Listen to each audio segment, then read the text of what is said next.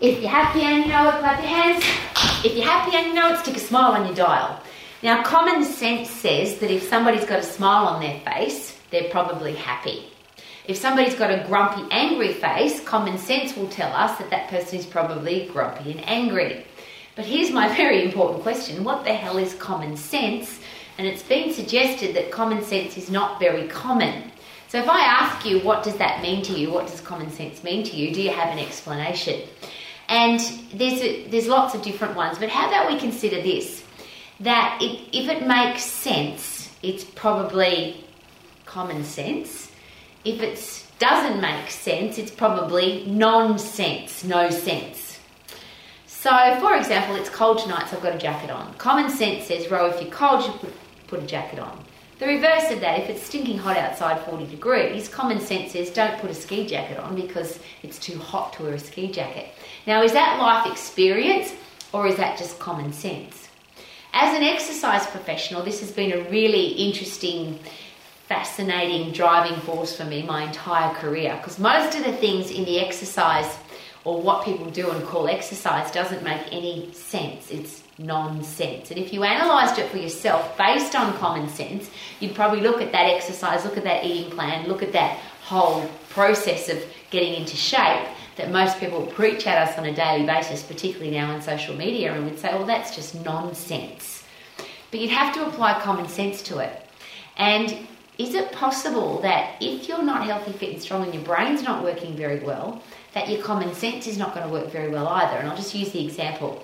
The endocrine system, which is the, the, your body's entire system to make sure that you don't die, that you survive, and that you thrive so that you can reproduce. Biologically, that's what we're designed to do as humans is survive and thrive so that we can reproduce.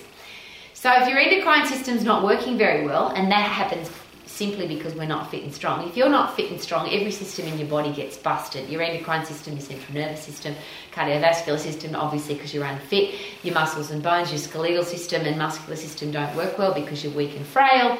Your digestive system doesn't work well because you're not feeding it effectively. Your immune system's busted because you're unhealthy so that you can't fight germs, bugs, viruses, and diseases. So if you've got a busted, broken body, how can you have then common sense to think clearly? And if common sense is all about working it out for yourself and thinking clearly, then it just makes common sense that the human race is not doing very well, which is why common sense has become very rare and it's not common anymore.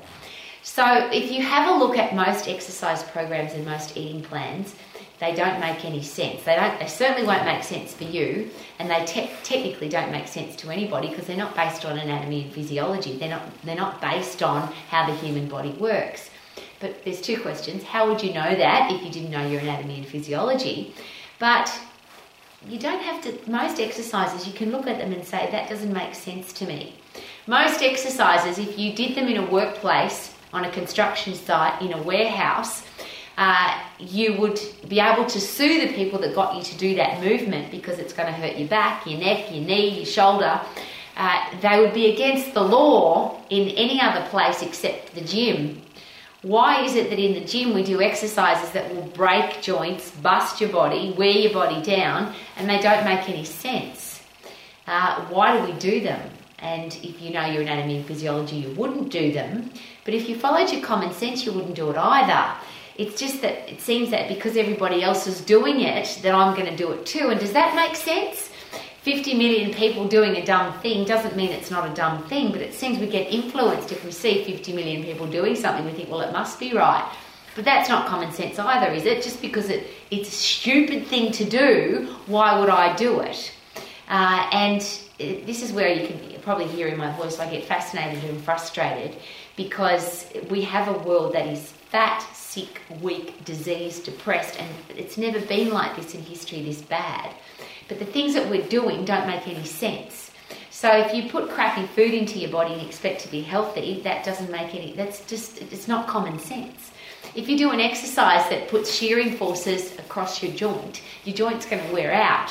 So if you do exercises that hurt your joint, you have to expect to have a hurt joint.